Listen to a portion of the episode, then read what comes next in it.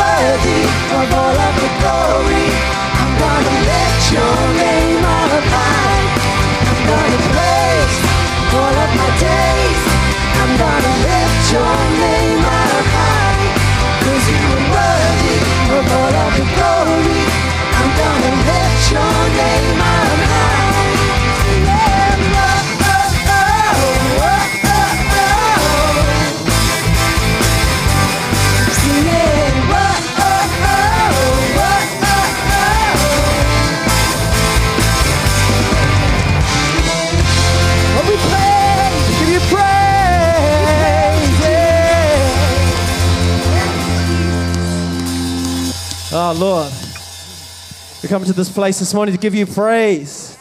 Everyone that agrees says, Amen. You are worthy of praise, Jesus. This is no, this is no performance. Lord, I pray it's worship. Empty words I can't afford. Let's get our clap on, come on not chasing feelings. That's not why I'm singing. You're the reason for my song. I only wanna sing if I sing with everything. If I sing for you, my king.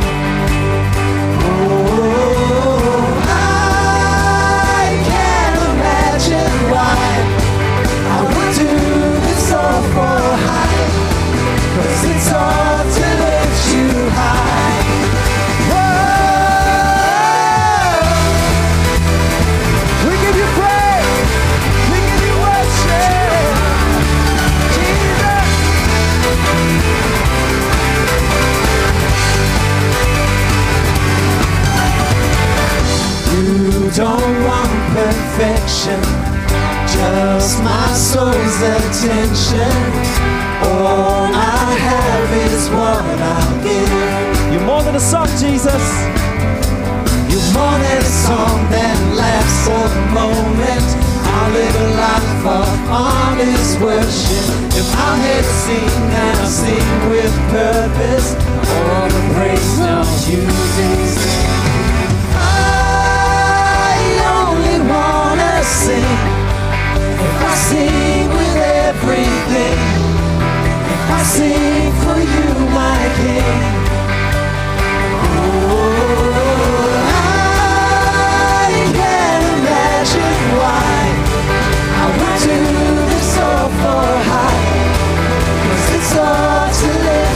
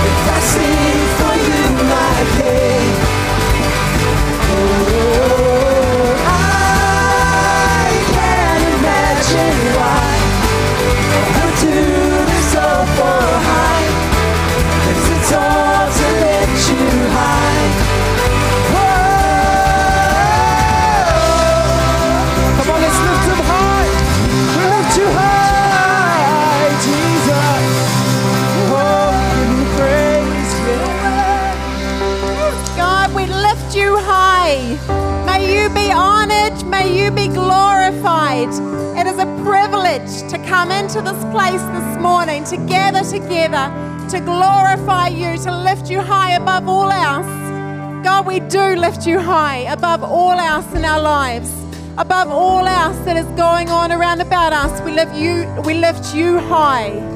We lift you high in this place. Thank you, God. Be glorified, be honored in our lives, in this place, in our city, in our nation. Be glorified in Jesus' name. Amen. Welcome to church this morning. Isn't it good to come in and to be able to? praise and glorify our Almighty God. Isn't that great? Are you excited about that? Good. Fantastic. Yeah, give him a hand. Give our God an incredible hand. Thank you, God. You may be seated. Well, it's great to see you today. Thank you nearly three weeks away and I have missed my church family. Oh, thank you. Thank you so much. So good to be back. Sheridan's going to share a, a little bit about our time away shortly, so that's going to be good, isn't it? If you're here for the first time today, then we give you a special welcome. It's great to have you with us today and and we would love it if you if you haven't already received a welcome pack, then please pick one up on your way out on the right in the foyer there. There should be someone to meet you there. There's some white gift bags to to pick up on your way out. But enjoy the morning with us this morning. It's great to have you with us. We're going to celebrate the birthdays. And I hear that there's a birthday girl with us today. Sue Langley. Come and stand with me, birthday people. You've had a birthday in the past week or a wedding anniversary. Charlotte, happy birthday. Awesome. Owen, oh, where are you? happy birthday, Dylan.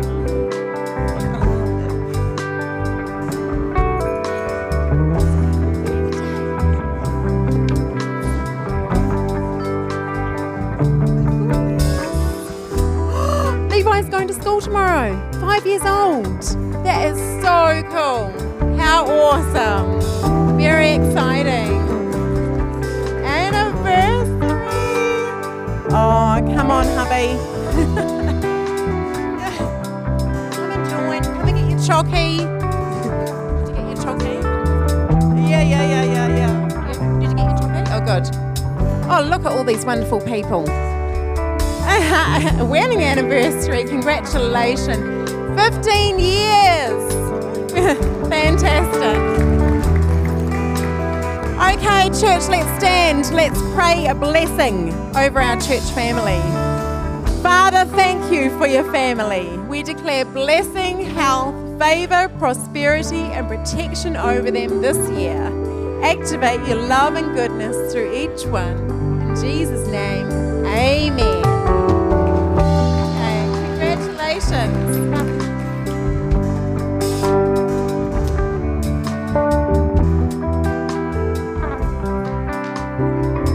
Great to celebrate.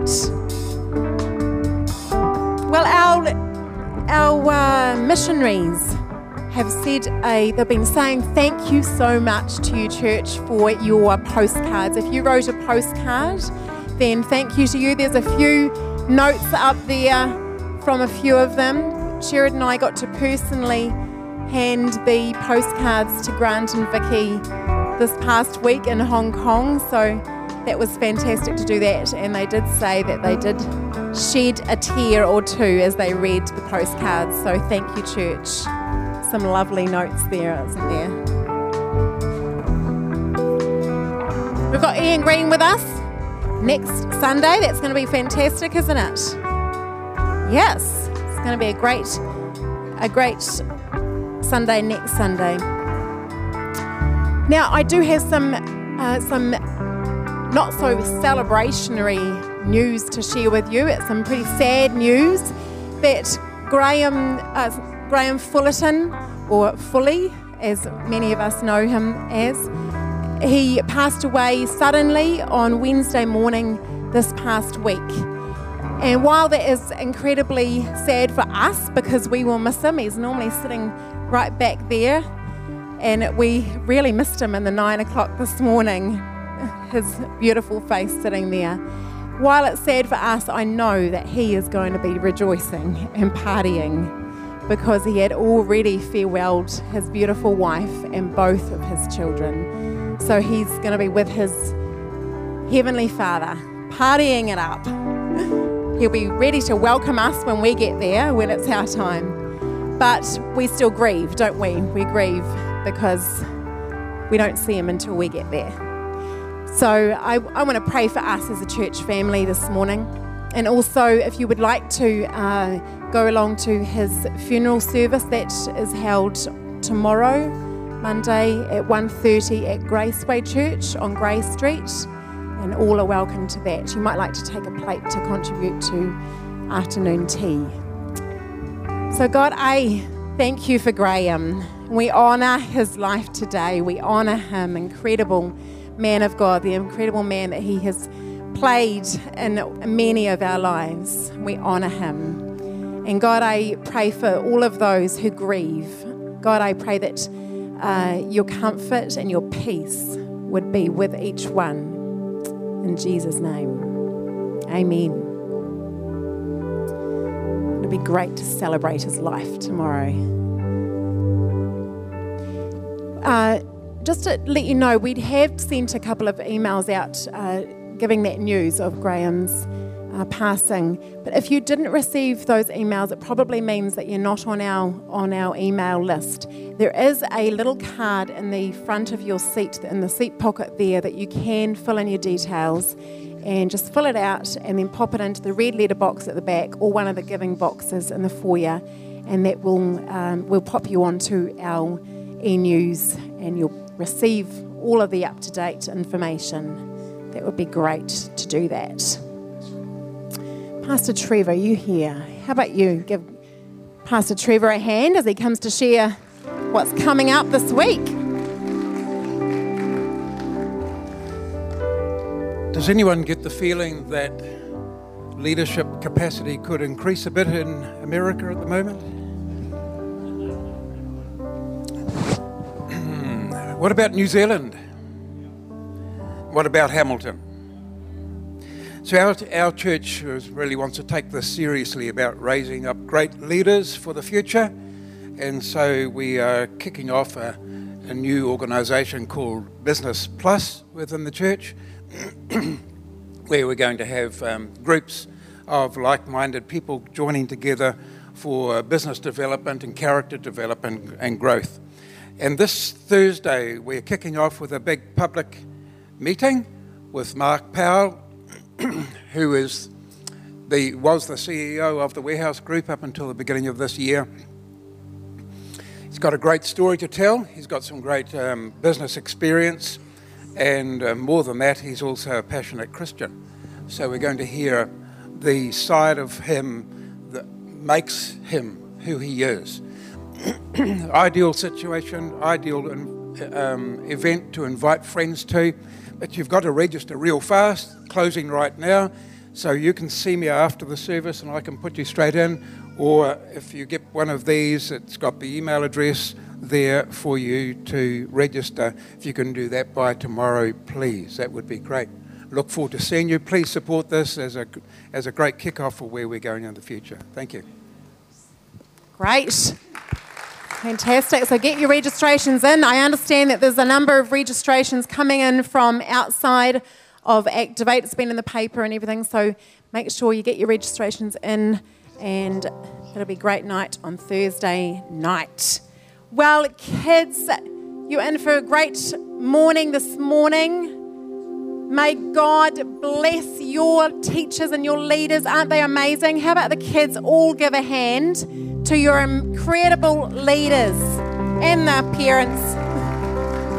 Aren't they incredible? Yeah. And bless the kids too. Go and have a great morning. We have the 5 to 12 year olds going that way, and the 3 and 4 going that way, Yes.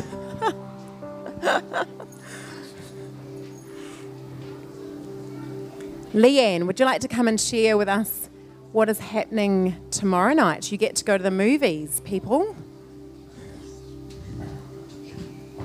Hi, everyone. Um, I'm Leanne, and um, I am a volunteer with Hagar Hamilton, and we're putting on a documentary tomorrow night. It's called Nefarious Merchant of Souls. Now, it's a hard hitting documentary. It's actually about the sex sex trade across the globe, and it's a very well done documentary. It talks about the different sides, so there's people that are in it, people who are involved in making it happen. There are people who are helping make change, whether it be in government or um, charities that are that are working with victims of sex trafficking. So um, I just really want to encourage you to come along. I've got tickets available out here in the foyer if you'd like to purchase those today. We do have an EFTPOS option, and they're also online through Eventbrite. So if you want to secure your seat, um, yeah, make sure you get onto that. That's tomorrow night, um, the 15th of August at 7:30 p.m. Now you're probably wondering, nefarious. That's a really strong word. Yes, it is, and it's a very um, real thing happening in our world today. Um, there's estimated that there's 21 million slaves in the world today. It is a $99 billion industry. It is just behind the drug trade. So, unfortunately, it's not an easy thing to ignore. It's something that is happening in our world, and often the slavery in our world today is in the form of sex trafficking. Um, people are kidnapped, uh, they come, um, yeah, from all sorts of horrible situations. We, I'm part of Hagar, which helps people who are coming out of the worst kind of abuses. Um, Hagar works with women and children who are, um, who are then uh, able to come to recovery where they are helped in a shelter. They're offered counselling, education. We offer them, um, we even work with victims so we can take the perpetrators to court. Um, we have job placement. It's a very um, thorough organisation that pretty much the motto of Hagar is whatever it takes for as long as it takes to restore a, a broken life. And um, I, I became part of Hagar when I went, went to Cambodia and I met a lot of children over there and people in villages, and suddenly I became aware that it was a very real thing that these children were getting sold. And I saw Hagar, I saw what they did, I saw they did it well, and I wanted to be a part of it. And so, part of tomorrow night is the proceeds that we raise go towards Hagar. We're in Vietnam, Vietnam Cambodia, and Afghanistan. Um, and over 20 years, we've helped 15,000 over 15,000 people. Um, so if you can come tonight, you won't regret it. It's very informative. It's full of hope. It's shocking, but there's a very also a great message that comes out of it. And um, if you can't come and you want to give in any way towards Hagar, the church is involved in that too.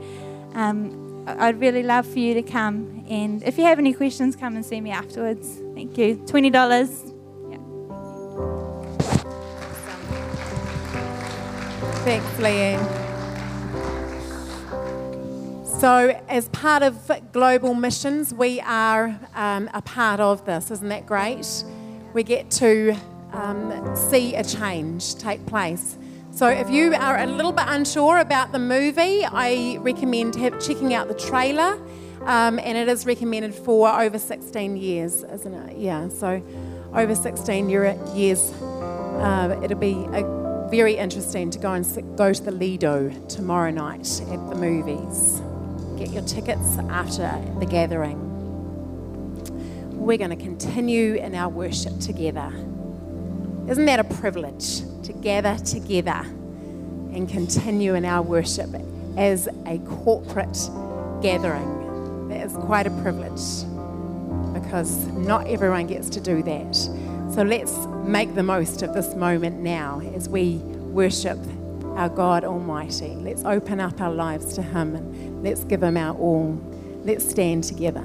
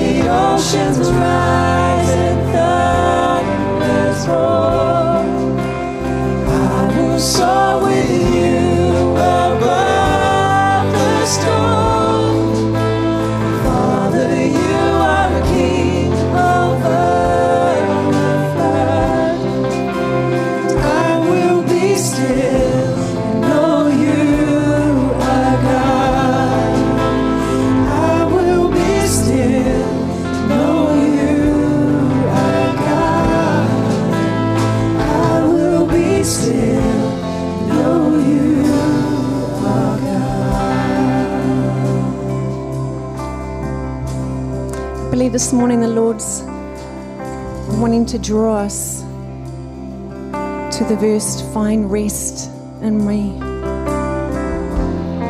Find rest in me.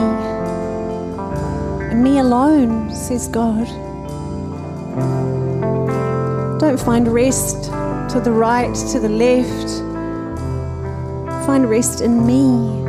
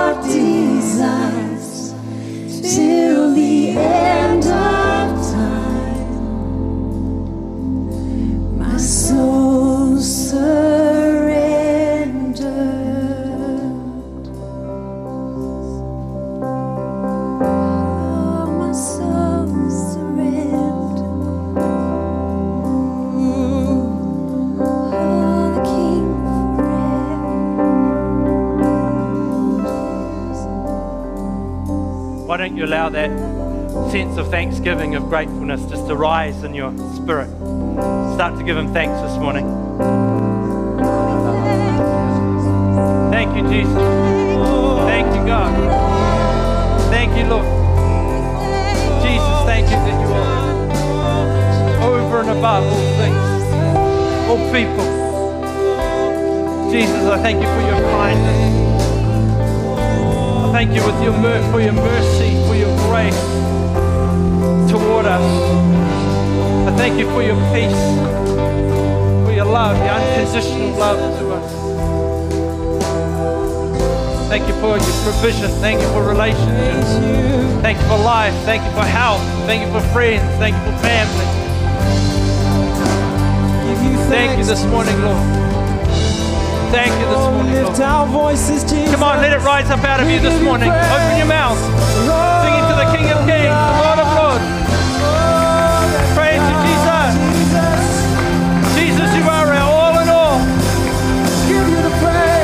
There is none beside you. None. There's a centerpiece. Thank you for connecting us with the Father. Thank you for connecting us with the Father's love. We honor you and we worship you. Thank you, Holy Spirit, for your presence amongst us.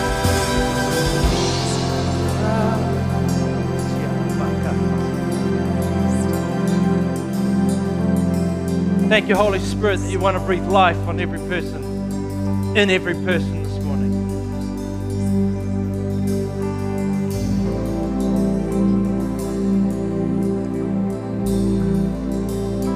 I really encourage you to open yourself before Him this morning. And I had the sense as I was preparing today just of a, a gentle rustling in the leaves, gentle wind, refreshing.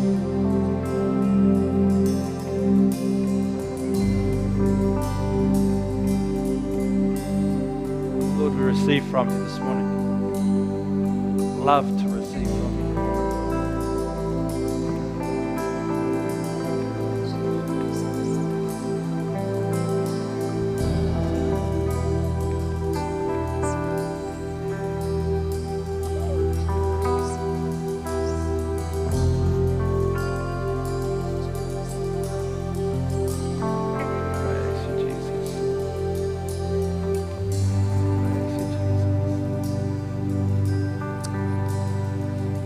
you in this place.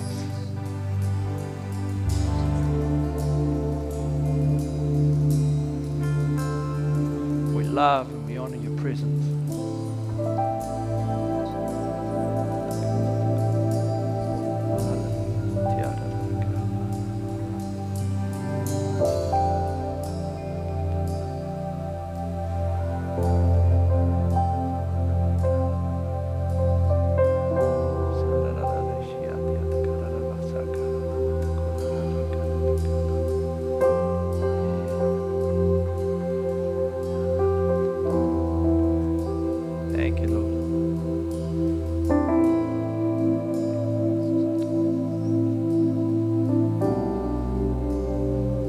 One more time, why don't we put our hands together and speak as well? Give Jesus a big praise.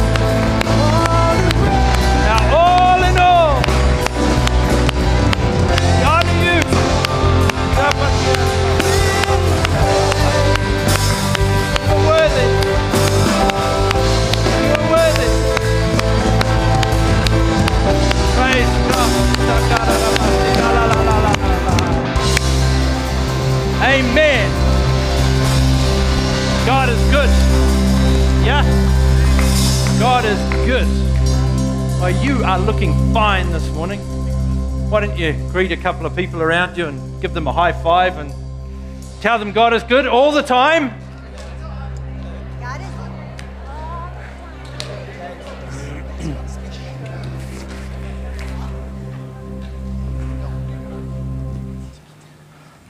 Well, just before I, I crack off, there's a, there's a couple of things here that I want to um, reinforce that, I, uh, that had a, that uh, happen. If I get my words, I'm still a little bit jet lagged, don't worry about me just interpret as I go. Um, we've got a great week coming up. We've got the Business Plus event on Thursday night. That's going to be outstanding. And uh, with Mark Powell, you know, if your work were sending you to hear him, probably cost you five or six, well, cost your workplace or you five or six hundred dollars a head to go and hear him for a night. And um, you're getting it for free. Pretty good. Pretty good. Yeah, yeah, yeah. Two people thought so. Eh? yeah, yeah. It's outstanding.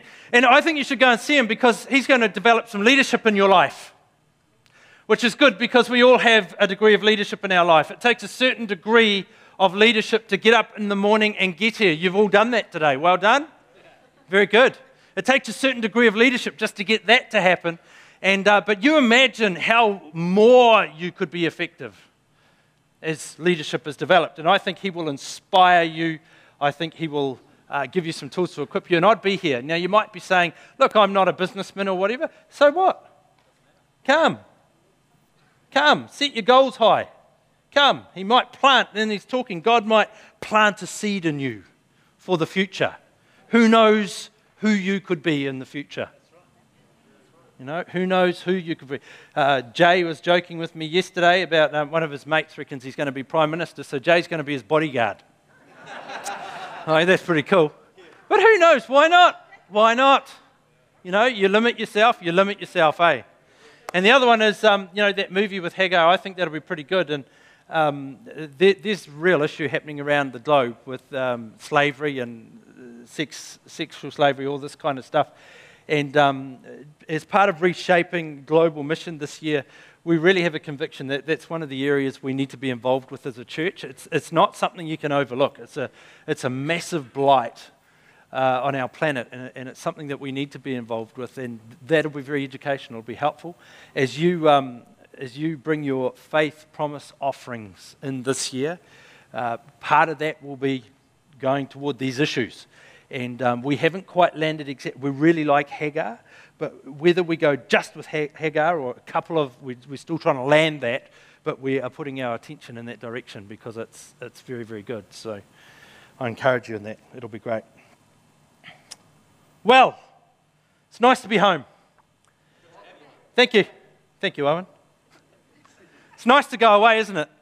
But when you go to the UK, it always feels like a good idea. And then on that second flight, you go, What are we doing? This is a long way, man. This is crazy. But anyway, it's nice to be home. It was an honour to go away, and it was an honour to, to be part of the representation there for New Zealand at the Apostolic Church UK's centenary celebration 100 years, two, uh, 1916. I've got that right, haven't I? 1916, it all kicked off. And so we got to celebrate 100 years with the movement, the Apostolic Church. Now, if you haven't been around here for long, uh, we are part of Acts Churches New Zealand. Acts Churches is the apostolic movement of New Zealand. We just changed the name a few years ago.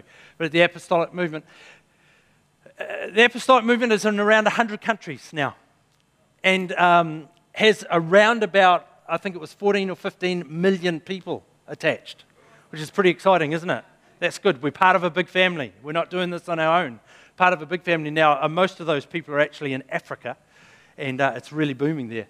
But um, it's really good to be part of a big family. And we enjoyed our time at the, the centenary celebration.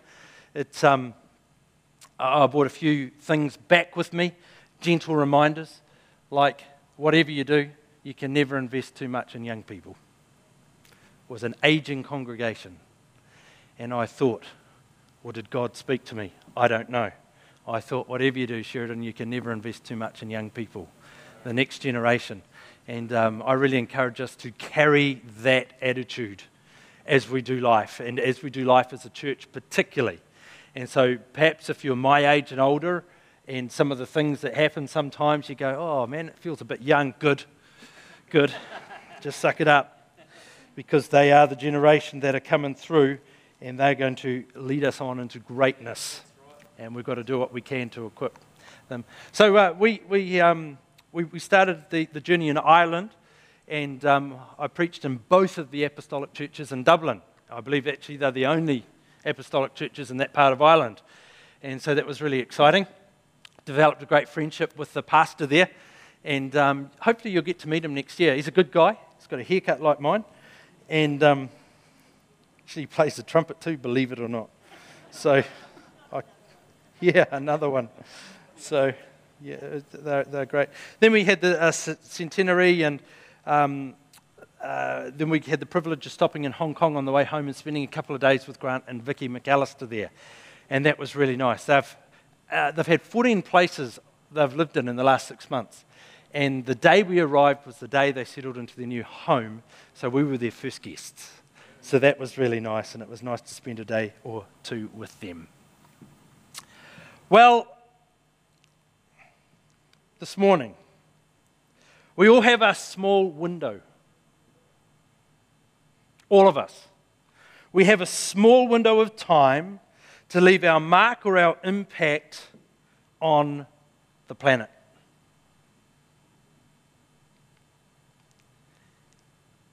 And that's all we got.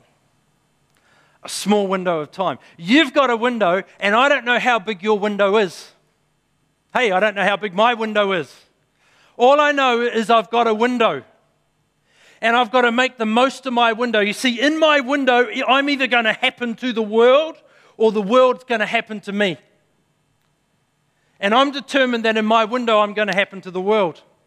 That I'm going to leave a mark, that I'm going to leave a legacy, that there will be something left behind because I took hold of my window of time. And with God, or God with me, we left a mark of some description behind, and I pray it'll be a, a mark that is helpful for the kingdom. I pray that it'll be a mark that brings glory to God, but we only have a window. I, I love the Olympics that are happening at the moment. Case of jet lag the other day, so I watched them at 4 a.m. And, and I was inspired by the athletes. They've worked so hard for their moment of glory. And who knows that for some of them it doesn't end up being glorious. I saw this morning that one of our Kiwi cyclists crashed out of her heat.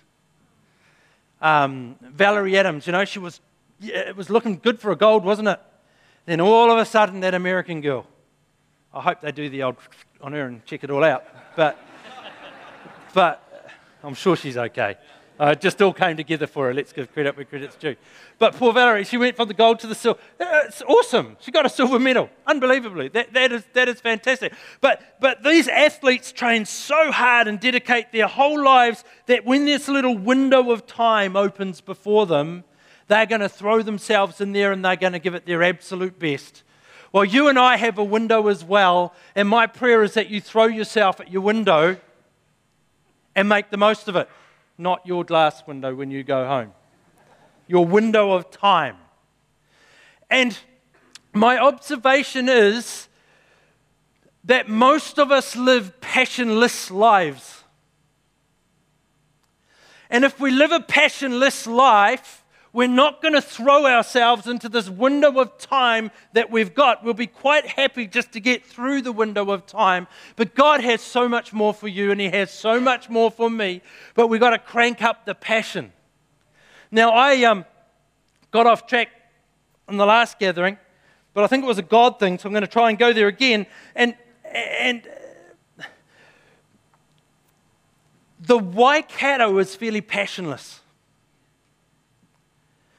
coming from spending so long in Canterbury, you know, one eyed Cantabrians, they say that for a reason. They're a people who have got passion for their province. And the one thing I noticed when we shifted to the Waikato was the passion was not the same here in any area of life. I saw the way the people, I'm not talking to you directly now, but I saw the way the people dressed. And I went, where's that little bit of flair? It's not there. For goodness sake, you can go out in the city in the evening and see people walking around in their pajamas. That's flair. That's flair. And then the opposite end of the scale, you go down Victoria Street at late night, and you got all the young ladies walking around there, thinking they've got some flair, but just looking like they're at a meat market. There's something horribly wrong. The passion in this city, in this area, I think more than any other area in New Zealand, the Waikato has this cloud of apathy on it, which stops over it, which stops people rising into their God given and God called potential. And we can easily sit back and just ride through our window of time.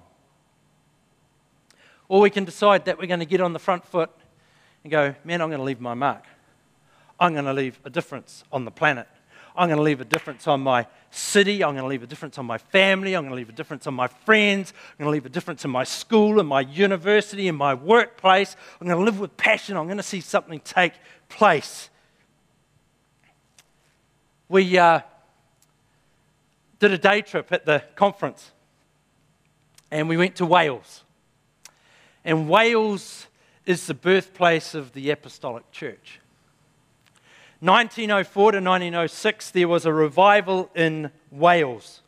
It came out of prayer meetings, just saying. That was the catalyst. People were praying. And there was a revival, it lasted two years.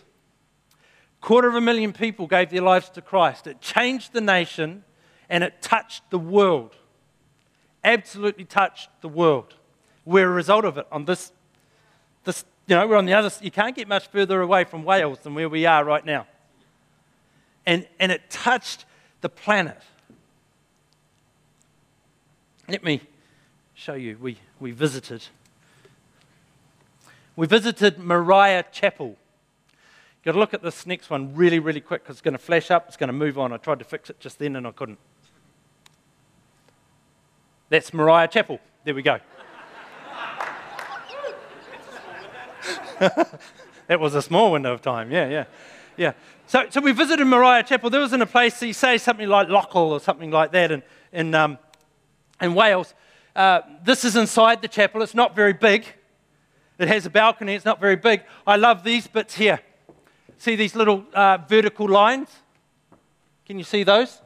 They're in the seats. I'm thinking of bringing this in. I've learnt something while I was away. You see, you literally paid for your seat in church.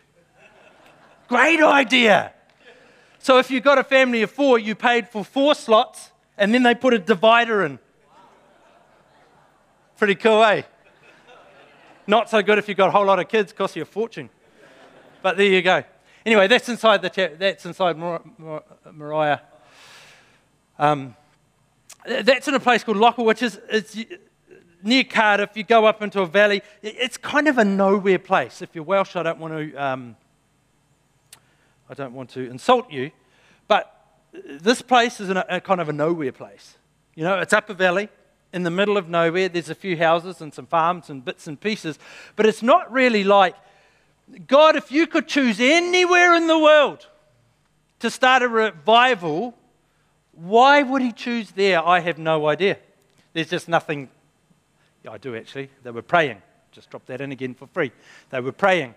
And um, anyway, so this is a place. Now, actually, next door to this place is another little place, and, um, and in the other little place is where they were having the prayer meeting that they say it actually, that's when the Welsh revival broke out, the starting place. So, this is the home church of Evan Roberts, who's regarded as kind of the key figure in the, in the Welsh, uh, human figure, in the Welsh revival. And um, that's me there standing in his pulpit, which was pretty cool. And, um, and so Evan Roberts was there. So we're here and um, we're, we're in that place, feeling the atmosphere of that place. They're telling us some of the stories that took place. And so I'm hearing the stories of the Roush revival. I'm standing in one of the buildings where God was moving sovereignly. And then I walk outside, and there's Evan Roberts' grave. just a window of time, a really small window of time. Hear the stories, inspired to be in the place where it happened. Look at the man's grave. Then we moved on to another place called Penygroes. And we went to a place called the Temple, and this is the birthplace of the Apostolic Church, 1916. This is where it happened, and this is the original building they built. And so there's Jan waving out the door. It's not a hugely spectacular place, is it? But what happened there touched the world. Touched, again, we're, we're a result of that. Uh, the founder of the movement's name was D.P. Williams, Daniel Powell Williams. The gentleman under him is Warren Jones, who used to be the leader of the Apostolic Church in the UK. He gave us some history. Brilliant storyteller. Amazing.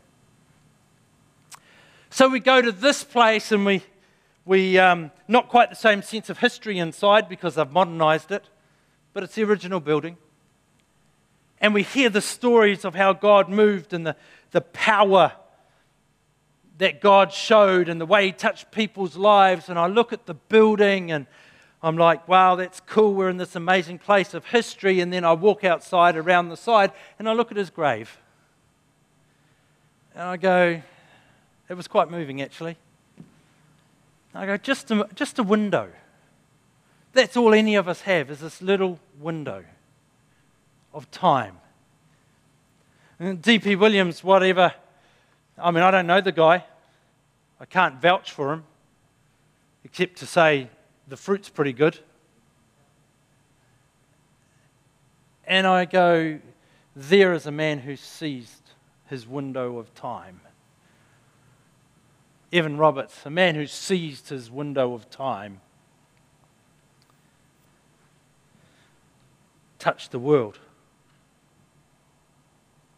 I think of fully who went to birth the Lord this week. What a great man. Great legacy. Wonderful man. Ceased his window of time. He's left a great legacy. He goes a really high profile um, sort of world changer. I think the answer is yes, actually. Seized his window of time. And uh, we'll get to honour his life tomorrow which is great. I'm thrilled for him personally. You know, he's with his wife and his daughter and Jesus and his son. I think fantastic. But sad for those left behind, isn't it? Always is. So God's mark is revival. He touched the Welsh revival. He, he did something special for two years, and the flow of that literally touched the globe. And people, he, he, he called people and he touched people, and they took hold of their window of time and they literally touched the globe. Ephesians, uh, Ecclesiastes chapter 3 says this For everything there is a season, a time for every activity under heaven, a time to be born and a time to die, a time to plant and a time to harvest, a time to kill and a time to heal, a time to tear down and a time to build up, a time to cry and a time to laugh a time to grieve and a time to dance, a time to scatter stones and a time to gather stones, a time to embrace and a time to turn away, a time to search and a time to quit searching, a time to keep and a time to throw away, a time to tear and a time to mend, a time to be quiet and a time to speak, a time to love and a time to hate, a time for war and a time for peace. What do people really get for all their hard work? I've seen the burden God has placed on us all. Yet God has made everything beautiful in its own time. He has planted eternity in the human heart. But even so, people cannot see the whole scope of God's work from the beginning to the end. There's a time, there's a season. We all have a window of time. we taking hold of our window? That's my question today, really. Is are we taking hold of the window of time that we've been given, or are we quite happy to sit down and just settle for a passionless existence watching the window of time go by?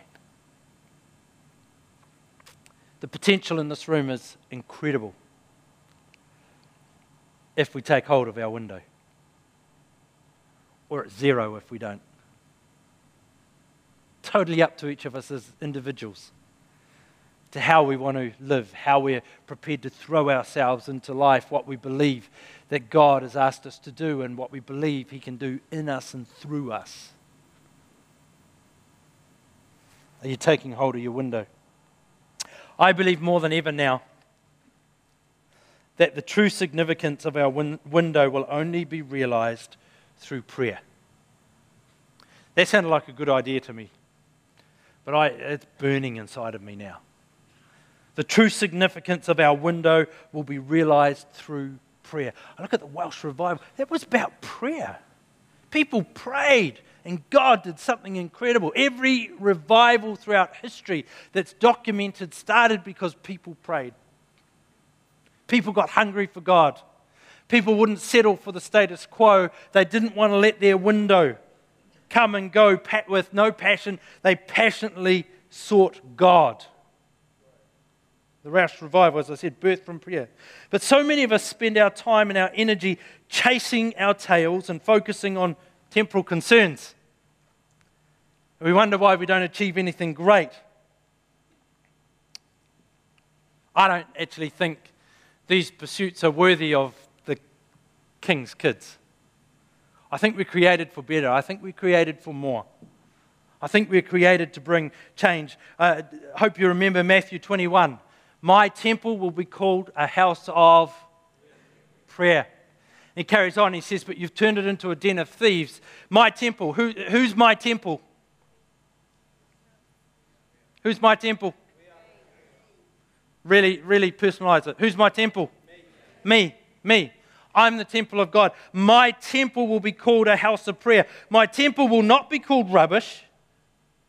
Well, here's the deal. I don't know if you remember when I spoke about it, but when it's talking about us, my temple will be called a house of prayer. My, I'm his temple. When he walks through the gates of my life, what's he find going on in here?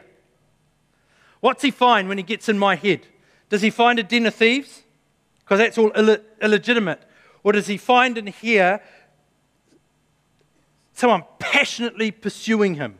Or does he find in here that I'm just so tied up and bound up with irrelevant and silly issues that there's no room for prayer?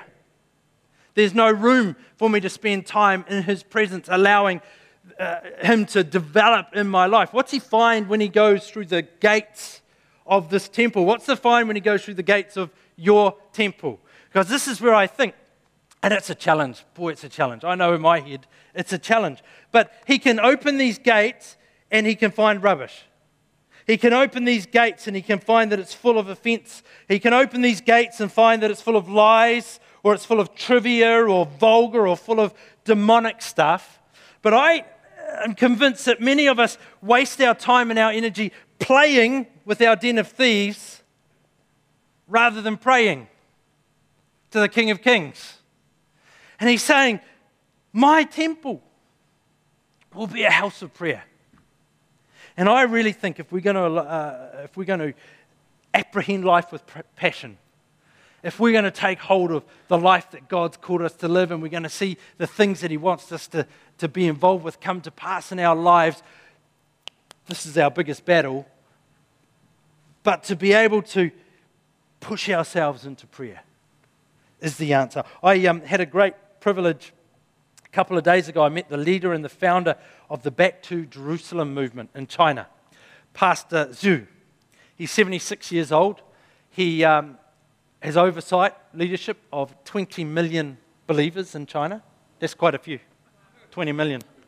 Quite a few. So when he talks, I thought, I'll listen. so I asked him about prayer because he was talking about prayer. I thought, wow, it's obviously a major topic for him straight away. I asked him what prayer looked like uh, in his world.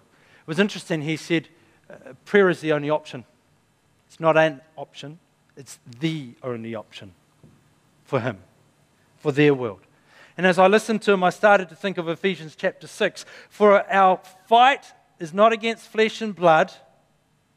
Let me start again. For we are not fighting against flesh and blood enemies but against evil rulers and authorities of the unseen world, against mighty powers in this world, and against evil spirits in the heavenly places. In other words, the only way to combat this war that God's asked us to be involved with is through prayer because it's a spiritual war.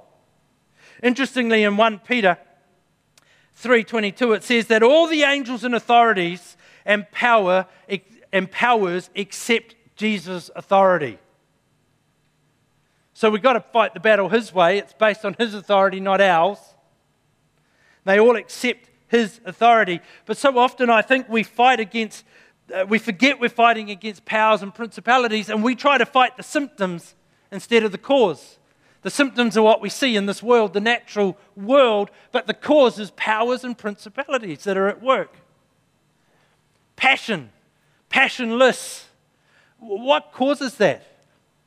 Is that that's got to be a symptom of something else. I think it's a symptom of, it's a spiritual symptom, apathy. It's a spiritual thing that needs to be broken. I also asked Pastor Zhu um, what, uh, he commented actually, he, he, he spoke and um, he said, when the Chinese pray, he said it's spirit, his hand on his chest, he said it's spirit. Because I said to him, I said, I've never heard such passionate prayer as I've heard from Chinese in China. And he said, Yeah, it's spirit. Again, there's no other option. It's from the Spirit. He said the problem with the Western church, and he's probably got a good idea now because he lives in Colorado. He's been ex- uh, exiled from China. He said the problem with the Western church is you pray logic, not spirit. Pray logic, not spirit. Very interestingly, he said, actually, what we need is a mixture of both. He was very gracious. He didn't say we got it all wrong, nor did he say they've got it all right. He said, What we need is a coming together. And then we get faith with works.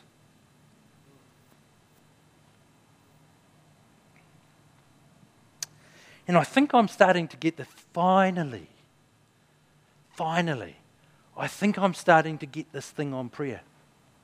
I, I, it's moved from being, okay, God's asked us to do this, to I have to do this, to there's something burning in my gut about it.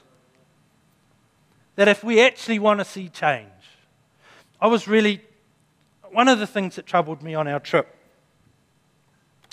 was that this great God of, move of God came out of Wales. It burst the UK church and everything else, and there's lots and lots. But as I sat in their meetings, and there was some great stuff happening, but I sat there and I looked at an aging congregation. I went, why? Why? I heard the stories, and to give you a sense of context, in New Zealand, Acts churches, we have 60 churches and roughly 11,000 people associated with our churches. In the UK, they have 110 churches and 5,000 people. And one of those churches is eight or 900, and another one is 300. So that's 108 churches with, do the math, someone help me, 3,000 people in them. and, and it, it bugged me. It really bugged me. And I thought, what's going to stop us being that in another 50 years in New Zealand? Prayer. Prayer will stop it. Pastor Zhu carried on and he said that the only way to do what God has asked us to do, because there's a massive gap between what we're capable of and what He's asked us to do. The only way to fill that gap is prayer. The only way. And so I keep talking about prayer because we're going to get it. we're going to get it. I'm not going to give up on this one. We're going to get it. And we've got to learn to pray not from here, but from here and from here. And we will be the people and we will see the change, and God will use us. How did the Welsh revive? Uh, the little Loughor or whatever the village is called, it's kind of like going through Tirau, except it's nowhere near as pretty. And you go, why would God choose that place to move sovereignly? Well, why wouldn't God use Hamilton to move sovereignly? Why not? Every revival started from prayer. Why not let that be us? that's calling on God to move sovereignly. Because to live like that and live with that dream and live with that hope, we've got to live with passion. Yeah. Actually, passion means we've got to do something. God's planted dreams in your heart. He's planted dreams in my heart. He's given us all skills and abilities. But for any of that to happen, we've actually got to do something. Get past the chicken line, you know, the chicken line. Step over it. What do they say? Incredible what happens if you can step over the chicken line for 10 seconds.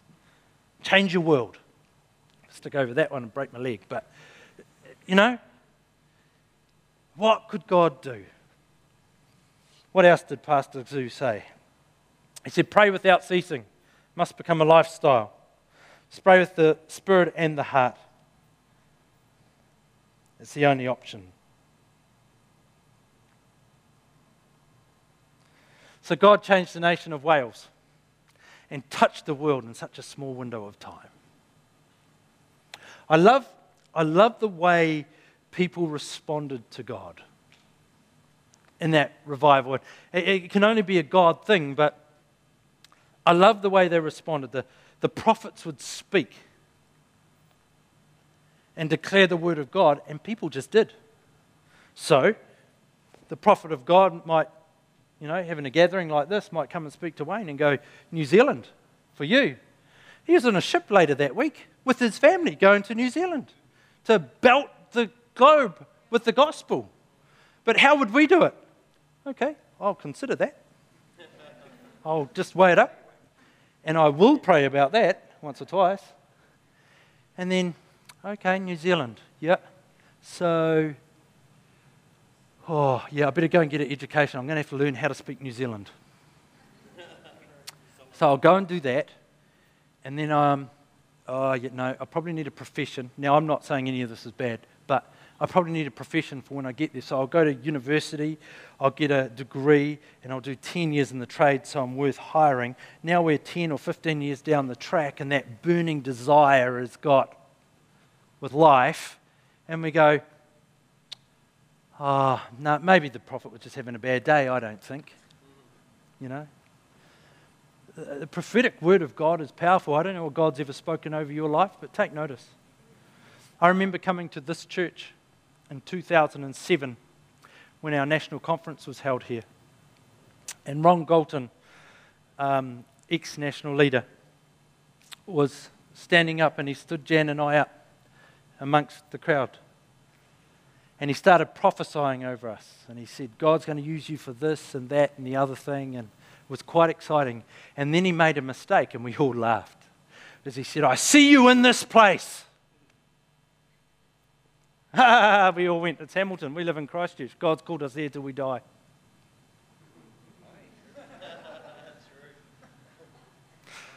What's God spoken over your life? What do you need to step into? What do you need to action? Where do you need to stir the passion? What seeds are in your heart that just need to stir up and they need the, the, the breath of God on them again to stir you into life, to live with the passion that He's called you to live and touch the world that He's called us to live in? Because as much as I love what happened in the Welsh revival, I'm not praying for that because that's yesterday. But I am praying that God will touch us, that He will touch our nation, that He will touch the planet, that He will touch us as people, that He will stir us, that He will pour out His Holy Spirit on us, that He will cause us to be carriers of a fire that will touch our nation and the nations of the world today, whatever that looks like. Prayer. 2 Chronicles if my people who are called by my name will humble themselves. Will humble themselves. Then they'll pray. Then they'll seek my face. And they'll turn from their wicked ways. And I will hear from heaven and I'll forgive their sins and I will restore their land. Thessalonians chapter 5, uh, 1 Thessalonians 5, never stop praying or pray without ceasing, it says. Never stop praying. So we have a window. Uh, what are you doing with your window?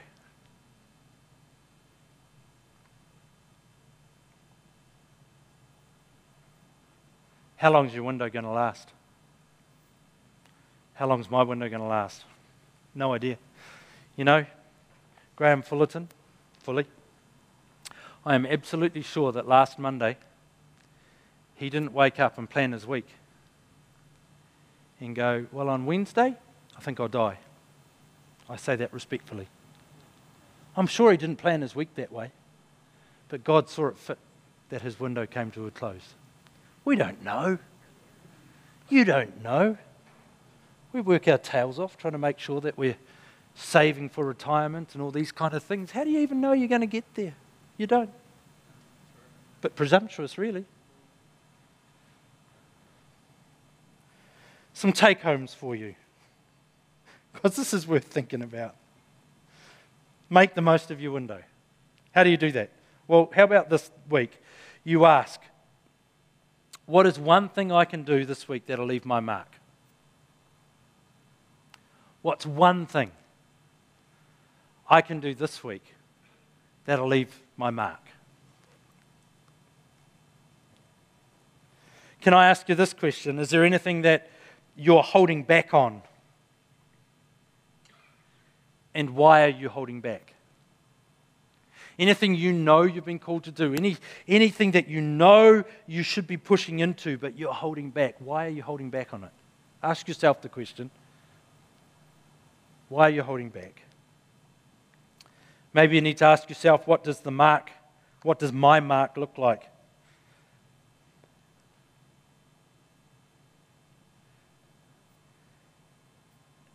And my last thought would be that prayer makes a difference.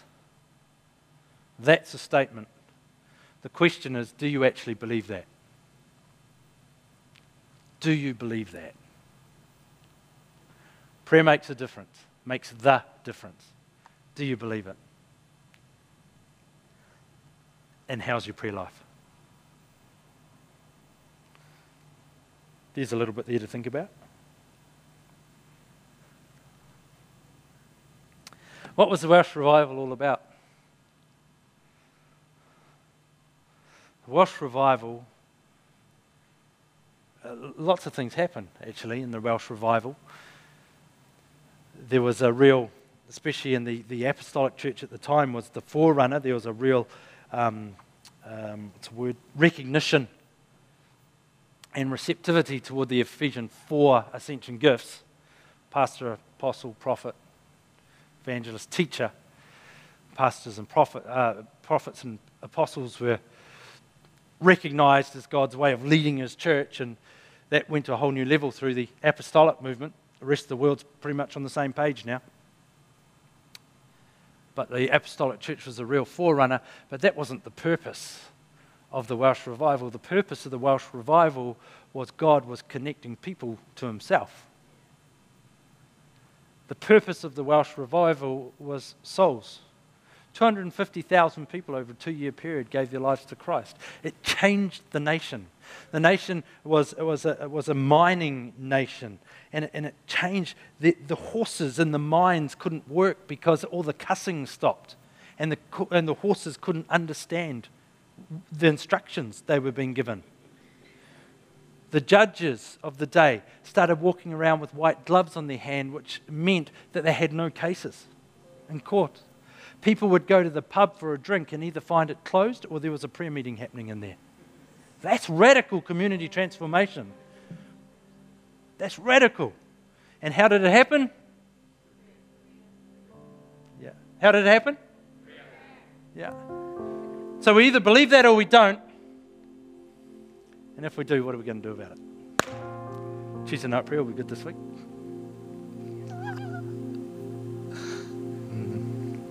It's all about connecting people with God. You know, I don't know if you're walking with Jesus this morning. I don't know if you can if you call him Savior and Lord, but if you don't, everything that Jesus is doing, that God is doing on the planet these days, is about connecting people to Himself. You and I were designed to walk with God. We're designed to do life with God. Our best life is in relationship with God. And I don't know what you may have had presented to you as far as religion goes what models you may have seen, even what people may have presented.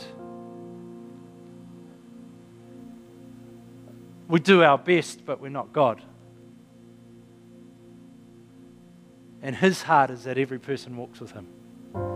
That's why Jesus went to a cross. He went and died a barbaric death, and he died that death not because it was a good idea, he died that death because it was the only way of restoring, reconciling people to God. You see, we, we call it sin. Basically, it's everything that's not right, everything that's missed the mark. It put this wedge in between us and God. And somehow that wedge had to be removed. And that's what Jesus did. He went to a cross to pay the price to remove that wedge so that whoever believes in him, whoever puts their faith in him, will then be restored in relationship to God. We do the best we can to outwalk that. Warts and all, still people, not perfect, but God is. And this morning, I want to give you an invitation. If you're not walking with Jesus Christ, if you can't say He's your Lord and Savior, how about this morning inviting Him into your world? How about starting the most amazing journey you can possibly start? Getting to know God, getting to know your Creator, going on the journey with Him. You don't have to be good enough. You don't have to get your life right or anything else. You don't have to sort out all your issues. You just got to say, Jesus, I invite you into my world today, and I'm starting to journey with you. He'll sort the rest of it out over time. Or maybe you're here this morning and the passion's gone and you're really just drifting along. And today you need to say, okay, Jesus, I'm going to step back up to the plate. I'm going to walk with you again. I want you to stir passion in my heart and I want to walk with you. I want to give you my everything. I want to start the journey again. I want to start afresh. You can do that. And in just a moment, I've you're in either of those places, you've never received Jesus, but you'd like to, or you want to start afresh today, I'm going to ask you to lift your hand just to acknowledge to me that you're doing that. You're really acknowledging to God, but I want to be able to acknowledge you. So, in just a moment, I'm going to ask you to lift your hand if that's you. You're saying, Jesus, I choose you. I want to walk with you. Can you bow your heads just for a moment? that's you, I'm going to ask you to lift your hand in just a moment. And I'd like you to hold it up, please, so I can see. Be bold. It's nothing greater than getting your life right with God. Nothing greater than journeying life with God. this morning, you know you need to respond to Him. Can you lift your hand now, please? Just make sure I see you.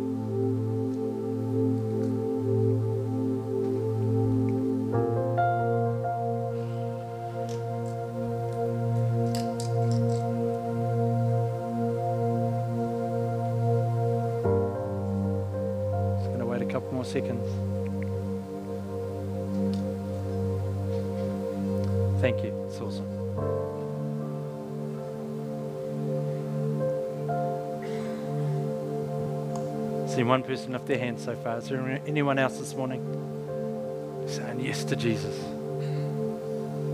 Be bold.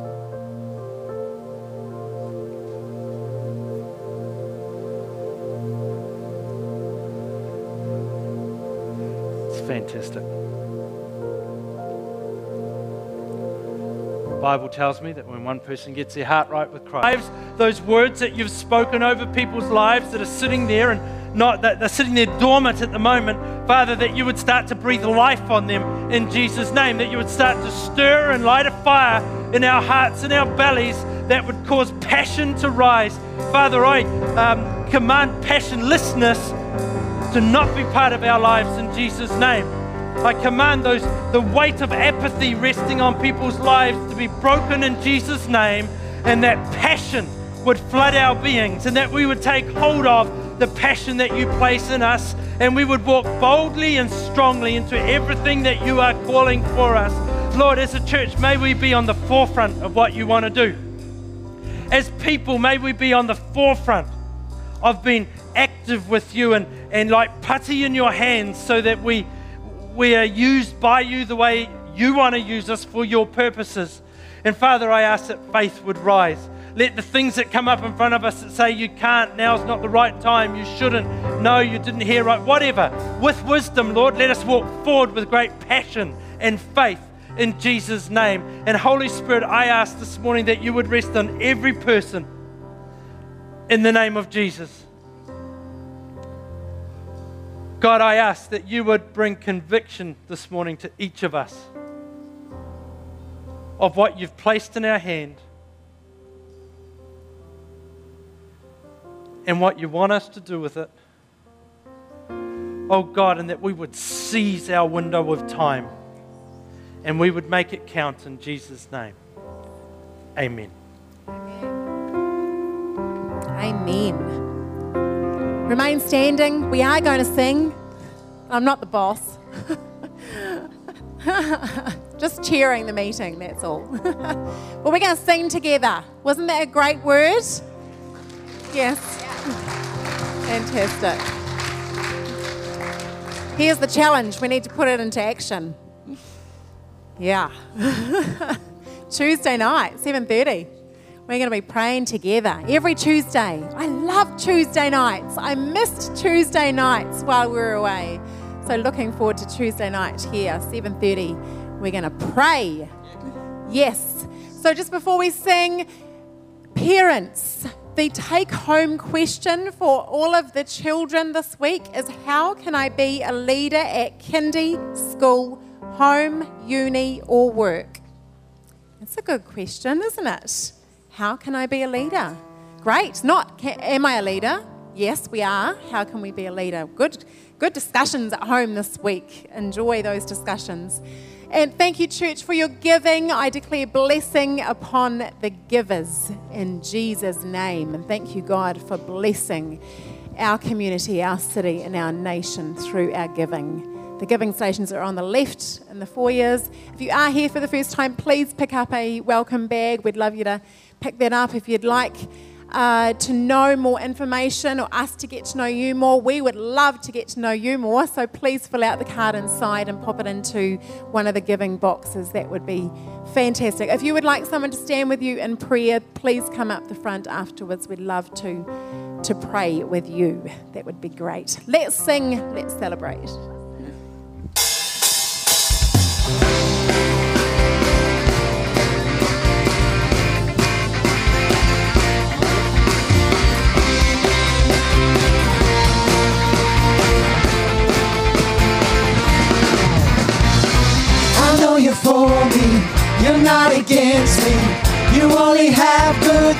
some